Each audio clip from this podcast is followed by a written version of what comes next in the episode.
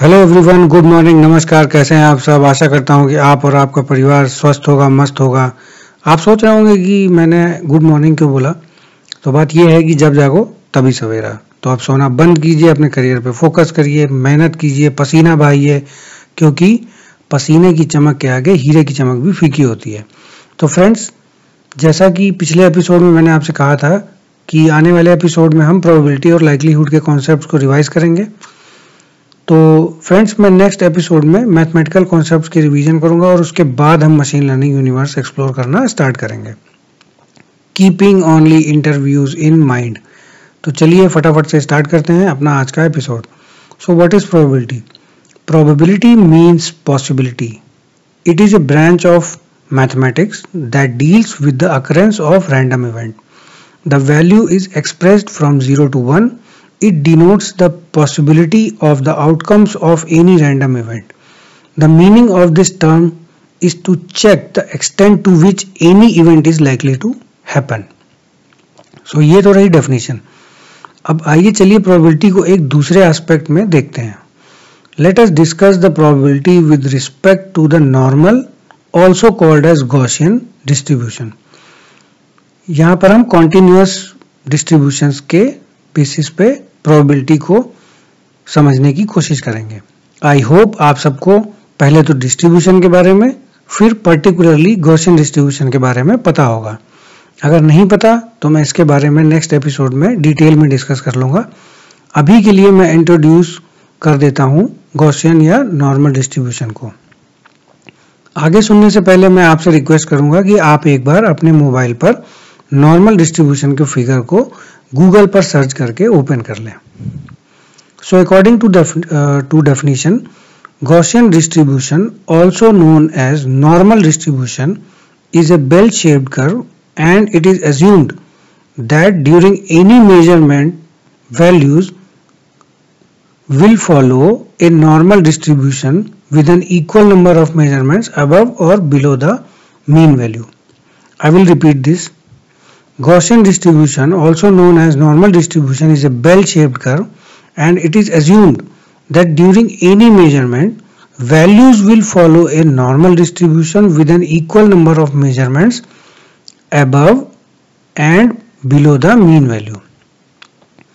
So, इसका मतलब ये है कि आपने कितने भी मान लीजिए किसी भी चीज़ के सैंपल्स इकट्ठे किए लेट सपोज़ आपने लोगों के वेट इकट्ठे किए एक हज़ार लोगों का आपने वेट किया तो अगर वो गौशन डिस्ट्रीब्यूशन फॉलो करेगा तो तो आधे सैंपल मीन से अबव होंगे और आधे सैंपल मीन से बिलो होंगे, यही इसका मतलब है।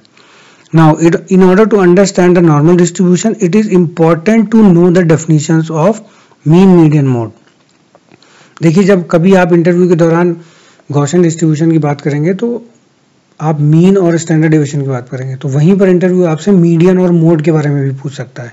If you know the mean, then you should know the median and mode as well. So, what is mean? The mean is the calculated average of the values. Simple है जितने भी samples हो, सबका सम करिए divide by number of samples कर दीजिए. That is the mean now what is median median is the value at the center point I repeat median is the value at the center point और mid point of a distribution मतलब कोई भी आपके पास data है, उसको increasing order पे sort कर दीजिए फ्रॉम लोएस्ट टू हाईएस्ट तो जो मिड पॉइंट होगा, वही आपका मीडियन वैल्यू है। Now what is mode mode is the value that was observed most frequently during a measurement यानी सपोज़ आपने जो वेट लिया था एक हज़ार लोगों का, उसमें सबसे ज़्यादा लोग आए वेट विद वेट 80 के तो 80 वैल्यू हो गया आपका मेड मोड सबसे ज़्यादा फ्रीक्वेंसी वाला number right so this is mode so so I hope you know the difference between mean median and mode अब आइए एक और कैरेक्टरिस्टिक्स के बारे में जानते हैं गौसियन कर्व की। तो जैसा कि आप अपने कर्व को देख रहे हैं, उसमें सेंटर पे मीन है और स्टैंडर्ड डेविएशन अगर हम उसका देखें तो mean plus minus one standard deviation करेंगे तो जो एरिया अंडर द कर्व होगा वो 68.2 परसेंट होगा। यानी मीन के एक स्टैंडर्ड डेविएशन अबव और एक standard deviation below 68.2 percent samples आ जाएँगे। उसके अलावा mean plus minus two standard deviation में 95.5 परसेंट वैल्यूज़ आ जाएगी। यानी एरिया अंडर द कर्व होगा 95.5 परसेंट और वैसे ही mean plus minus three standard deviation will contain 99.7 percent of all the values या एरिया अंडर द कर्व होगा 99.7 परसेंट अब यहाँ पर एक इंपॉर्टेंट पॉइंट अलर्ट है। तो वो अलर्ट ये है कि mean plus minus three standard deviation को हम आउटलायर डिटेक्शन प्रॉब्लम के लिए भी यूज़ करते हैं। यानी कि कभी अगर आपसे इंटरव्यू में पूछा जाए कि आउटलायर डिटेक्शन कैसे किया जाएगा तो आप सिंपल एक जवाब दे सकते हैं। बहुत सिंपल मेथड है कि कोई भी वैल्यू अगर म्यू यानी कि mean mean plus minus three standard deviation से भी अगर ऊपर या नीचे है तो उस वैल्यू को हम सैंपल्स में आउटलायर आउटलायर कंसिडर कर सकते हैं। Now coming back to the probability with respect to a normal distribution so जो नॉर्मल डिस्ट्रीब्यूशन का ग्राफ आपने ओपन किया है, उसको एज्यूम करिए कि वो सिंपल जैसे हमने पहले एग्जांपल लिया लोगों के वेट का मैन वेट का। राइट जिसकी मीन वैल्यू 80 के है और स्टैंडर्ड डेविएशन है 8 के यानी 8 किलो स्टैंडर्ड डेविएशन की वैल्यू है और मीन की वैल्यू 80 किलो है। तो यानी ये जो ये प्लॉट होगा ये एक्स एक्सिस पर ये वैल्यूज़ होंगी आपके ग्राफ में। So what is the probability की अब हम देखें कि व्हाट इज़ द प्रोबेबिलिटी कि अगर हमने एक आदमी को रैंडमली उठाया और उसका वेट लिया सो so, अब हम ये हमारा ये क्वेश्चन है कि व्हाट इज़ द प्रोबेबिलिटी कि उस आदमी का वेट जो है वो 85 परसेंट एट्टी के से ज़्यादा होगा। What is the probability that that the weight is greater than 85 तो उसका आंसर हमें मिलेगा कि all the area that is under the curve is greater than value 85 X axis पे जहाँ भी 85 होगा, उससे जो भी वैल्यू बड़ी है और वो आपके कर्व के अंडर आ रही है, वही परसेंटेज हमारा जो होगा वो आंसर होगा। That is the probability so probability is actually area under the curve so इस तरह से हम बहुत सारे सवालों के जवाब दे सकते हैं। जैसे what is the probability that a weight is greater than 70 less than 70 हाँ। और in a range that is weight is greater than 60 less than 80 तो इस तरीके के हम सारे प्रोबेबिलिटीज कैलकुलेट कर सकते हैं। Now next question is how to calculate the area under the curve so suppose अब एक नया एग्जांपल लेते हैं कि बच्चों के मार्क्स का। सो so, वहाँ पर लेट सपोज़ मीन जो है वो 80 मार्क्स है और स्टैंडर्ड डिविएशन 10 है। नाउ हम चाहते हैं कि हम प्रोबेबिलिटी निकालें कि students had score what is the probability that student had scores between 65 to 85 so so, हमको सबसे पहले यहाँ पर क्या करना होगा? Z स्कोर कैलकुलेट करना होगा। तो z स्कोर हम कैसे कैलकुलेट करते हैं? हर सैंपल में से मीन को सब्ट्रैक्ट करके divide by standard deviation value so इस तरह से हम जेड स्कोर कैलकुलेट करते हैं। तो यहाँ पर, क्योंकि हमको प्रोबेबिलिटी निकालनी है 65 से 85 के बीच में। तो हम क्या करेंगे? सबसे पहले 85 में मीन वैल्यू घटा के स्टैंडर्ड डिविजन का डिवाइड करेंगे। तो होगा 85 five minus eighty divide by ten so आएगा 0.5 अब हम वैसे ही 65 के साथ करेंगे। तो 65 five minus eighty divide by ten is equal to minus one point five अब हम क्या करेंगे? एक होता है जेड टेबल जेड टेबल के बारे में हम नेक्स्ट एपिसोड में या नेक्स्ट एपिसोड में डिस्कस करेंगे. सो जेड टेबल को देखकर हम 0.5 और माइनस वन की वैल्यूज़ ले लेंगे. तो अगर तो z is equal to zero के लिए वैल्यू आपको मिलेगी 0.689 और माइनस वन के लिए आपको मिलेगी 0.0668 तो अब हमको सिंपल ग्रेटर से लोअर को घटा देना है।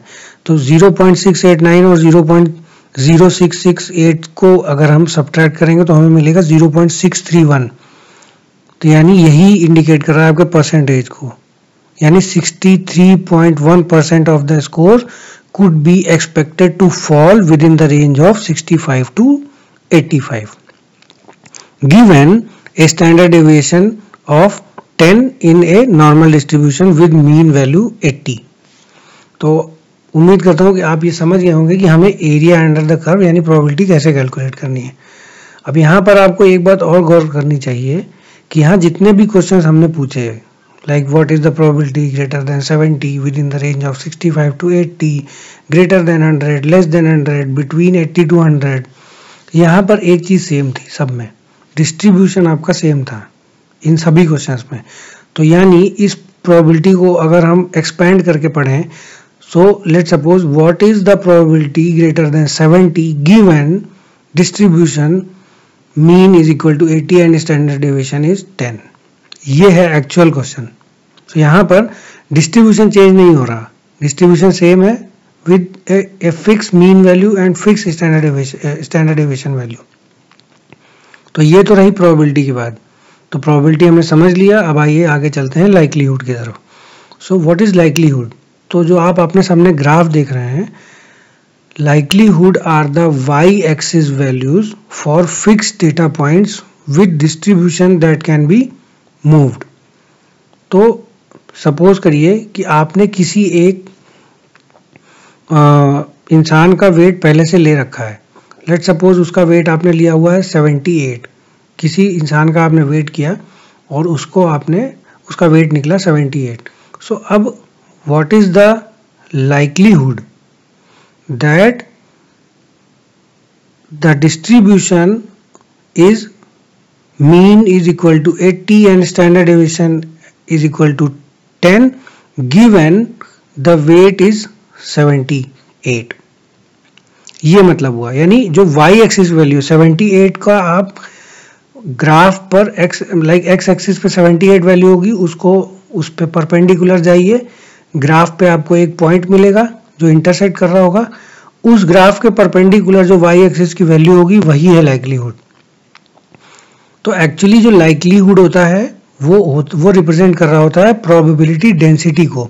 ये एक नया क्वेश्चन है, कि how to calculate the y axis values तो आपको पता होगा कि जो पीडीएफ फ़ंक्शन होता है गॉसियन का one upon under root two pi sigma square into exponential of minus x minus mu divide by sigma का होल स्क्वायर। उस उस फॉर्मूले पर रखने पर जो वैल्यू मिलती है, वो होती है पीडीएफ वैल्यू। सो प्रोबेबिलिटी और प्रोबेबिलिटी डेंसिटी में फ़र्क होता है। जो हमने प्रोबेबिलिटी पढ़ा, वो एरिया अंडर द कर्व है और जो प्रोबेबिलिटी डेंसिटी है, वो एक्चुअली पीडीएफ वैल्यूज़ हैं। तो आइए देखते हैं कि पीडीएफ वैल्यू क्या रिप्रेजेंट कर रही है। So the normal distribution with mean value and standard deviation value so the x axis corresponds to the value of some variable right जो कि वैल्यू यानी जो आपने सैंपल लिया उसको। And the y axis telling us something about how likely we are to observe that value how likely यानी यानी कि मान लीजिए किसी किसी भी सैंपल का आपने वैल्यू लिया तो क्या चांसेस हैं कि वो उस पर्टिकुलर डिस्ट्रीब्यूशन को बिलोंग कर रहा होगा? हाउ लाइकली ये मतलब हुआ। तो लाइकलीहुड और प्रोबेबिलिटी में ये डिस्टेंस डिफरेंस है। However notice that the y axis जो कि जो वाई एक्सिस है, उसको हम प्रोबेबिलिटी डेंसिटी कहते हैं, ना कि प्रोबेबिलिटी कहते हैं। There is a subtle difference and difference between probability and probability density किसी एक पर्टिकुलर पॉइंट वैल्यू के लिए हम प्रोबेबिलिटी कैलकुलेट नहीं कर सकते ग्राफ से अगर किसी एक पर्टिकुलर पॉइंट की बात करेंगे तो हम लाइकलीहुड की बात करेंगे अगर हम एरिया की बात करेंगे, हम तभी प्रोबेबिलिटी की बात करेंगे इसका एक एग्जांपल ले सकते हैं कि what is the probability that the temperature tomorrow will be exactly 23 degrees centigrade. So, the answer of this question is 0 or possibly. Possibly a number so close to 0 that it might as will be 0. मतलब अगर आप ये चाहें कि distribution का use करके distribution curve का use करके आप ये बताएँ कि एग्जैक्टली exactly 23 डिग्री सेंटीग्रेड होगा तो उसकी प्रोबेबिलिटी ज़ीरो है क्योंकि क्योंकि ग्राफ में 23 के आसपास बहुत सारी इनफाइनाइट वैल्यूज़ होंगी like 23.00001 23.1 22.999998 or something in other words it is completely meaningless to talk about the probability that the temperature is exactly 23 degrees however रोज़मर्रा की ज़िंदगी में अगर मैं कहूँ कि कल 23 डिग्री रहेगा और अगर वो 23 की जगह 22.999 हो जाता है तो लोग मुझे झूठा नहीं समझेंगे बिकॉज़ ये रोज़मर्रा की ज़िंदगी में मिला हुआ है। ठीक है? या 23.2 हो गया तो भी लोग मुझे झूठा नहीं समझेंगे। सो so, इसका मतलब है कि जो प्रोबेबिलिटी जो 23 डिग्री की प्रोबेबिलिटी है वो यूजुअली मीनिंग है उसका कि somewhere between 22.5 to 23.5 and while it doesn't feel very meaningful to ask about the probability that the temperature is exactly 23 degree it does sensible to ask however, it does seem sensible to ask about the probability that the temperature lies between 22.5 and 23.5 या 20 से 30 के बीच में, या any range of temperature जिसमें आप अपनी रोज़मर्रा की भाषा में बात करते हैं। तो जब हम पॉइंट की बात करेंगे, तब हम लाइकलीहुड की बात करेंगे। तो लाइकलीहुड और प्रोबेबिलिटी में क्या डिफरेंस है? So probability was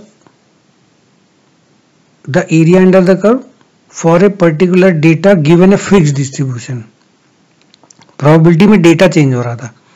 जैसे कि 70 से ज़्यादा प्रोबेबिलिटी कितनी होगी, पैंसठ से 80 के बीच में प्रोबेबिलिटी क्या होगी तो ये डेटा है। डेटा चेंज हो रहा है गिवन फिक्स डिस्ट्रीब्यूशन लेकिन लाइकलीहुड में क्या होगा? Likelihood of a distribution given the data what is the likelihood that the distribution is mean value 80 and standard division 10 given data is 78 तो वो जो y एक्सिस वैल्यू मिलेगी हमें वो रिप्रेजेंट कर रही होगी लाइकलीहुड को। सो so, उम्मीद करता हूँ कि आपको लाइकलीहुड और प्रोबेबिलिटी के बीच का डिफरेंस बहुत अच्छे से समझ में आया होगा और ये आपको आगे मशीन लर्निंग और उसके कॉन्सेप्ट समझने में मदद करेगा। सो so, तब तक ध्यान रखिए पढ़ते रहिए मेहनत करते रहिए और स्वस्थ रहिए, मस्त रहिए, अपना ध्यान रखिए, अपने घर वालों का ध्यान रखिए। Thank you so much